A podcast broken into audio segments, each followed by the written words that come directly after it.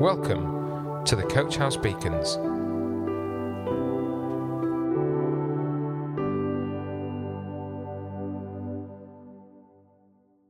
Good morning, everybody.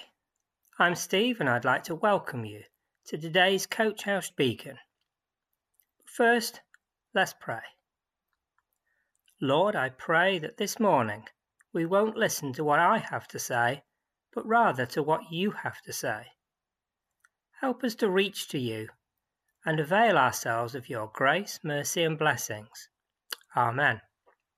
Do you ever feel that you're working really hard and yet you also feel that you're not getting anywhere? Things you want always seem to be just out of reach. It might not be money related. It might be an achievement you want to reach or a social action. I know for myself that no matter how much I exercise, I still can't break that four minute mark for running a mile.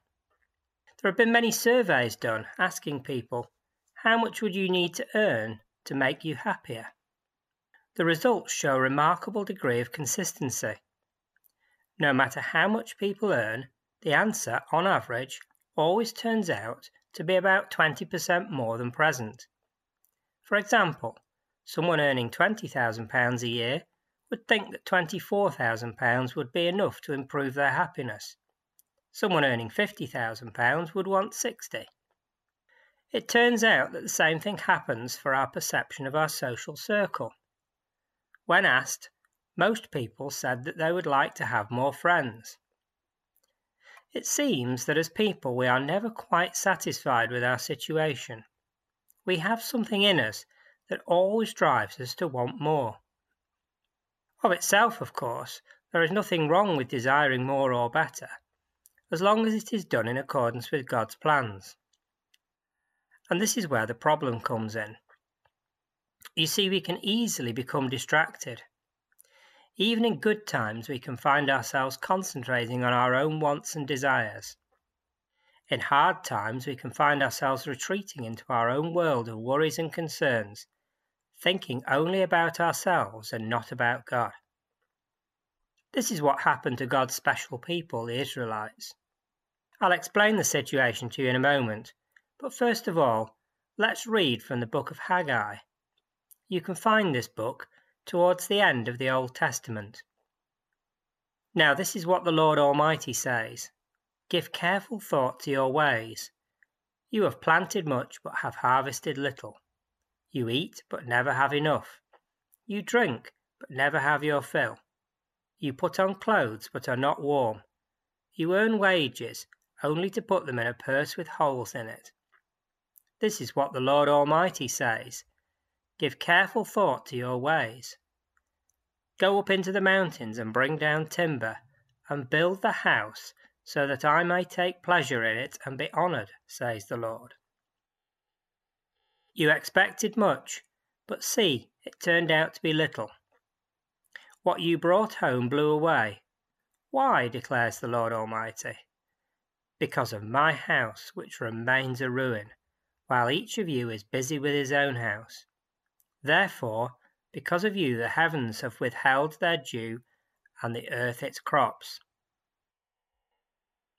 These words were spoken on the 29th of August, 520 BC, and were intended to spark God's people into action. The backstory here is about what happened to God's chosen people, the Israelites. You see, after all that Moses and the Red Sea stuff, they settled down in the land that God had wanted to give them. As time went on, they slowly forgot about God. You see, God's blessing had made them comfortable with life, and they started to prefer the things that they had made for themselves rather than worshipping God. It got so bad that God had to allow a foreign nation, the Babylonians, to conquer Israel and to take its people into captivity far away from their homes around Jerusalem. Jerusalem was the place where the special temple to God was located, his earthly dwelling and a symbol of his glory.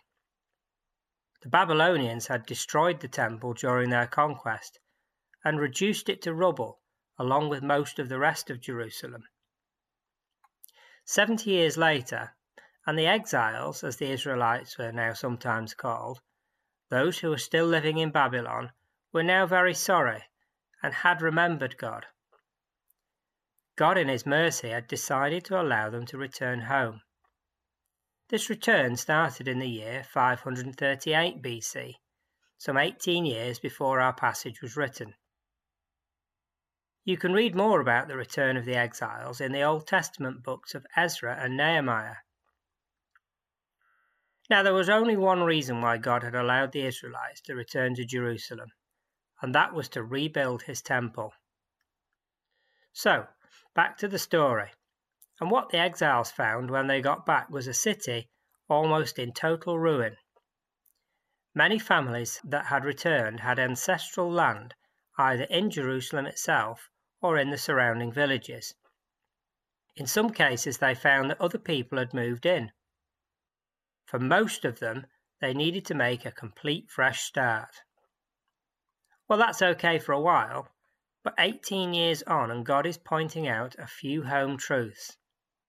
The exiles have spent 18 years working on their own homes and none on God's house. Of course, they had faced quite a lot of opposition from those local people who had occupied the land in the meantime.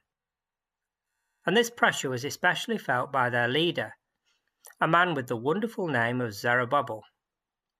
Zerubbabel was the grandson of the last king of Judah. Judah was the southern part of Israel, before the exile started. Zerubbabel was seen as the saviour of the people, the man to restore the fortunes of the nation. Haggai himself writes, On that day, declares the Lord Almighty, I will take you, my servant Zerubbabel, and I will make you like my signet ring, for I have chosen you. Prophet Zechariah, writing just a few months later, also writes about Zerubbabel. What are you, mighty mountain, before Zerubbabel? You will become level ground. Then he will bring out the capstone to the shouts of God bless it, God bless it. Strong words indeed from God Himself. No wonder the Israelites of the day thought Zerubbabel was the one they called Messiah. The Messiah was someone predicted in all their previous writings, and someone who they expected to come to free the Israelites from all foreign powers, worries, illnesses, drought, and famine. We now know that Zerubbabel was not this person, but he was an example of the true Messiah, who was at that time yet to come. We now know that the true Messiah is Jesus Christ, and interestingly, in two of the books about Jesus called Gospels, the writers, Matthew and Luke, both tell us that Zerubbabel was an antecedent of the Messiah. That means Jesus was directly descended from Zerubbabel.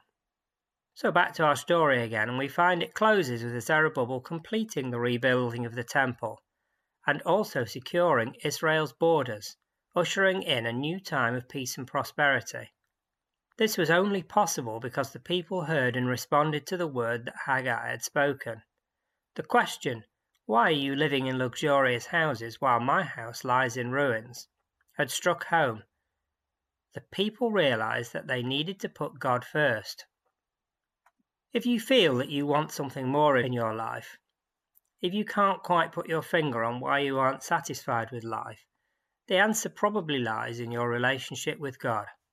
We don't need to build a physical temple as Zerubbabel did. We just need to build God's kingdom with our lives. Zerubbabel allowed God to use him for a specific purpose and received the blessing for his willingness to put God's purposes before his own. Let us put Jesus before our own plans and desires and allow him to work through us to the glory of his name. Let's pray. Lord, help me to remember to put you first. Help me to do your work before my own. And thank you for all that you have done and will do in my life. Amen. Coach House Beacons, the Coach House Church Daily Devotional. To find out more, join us on Facebook, Instagram, or on our website at www coachhousechurch.org.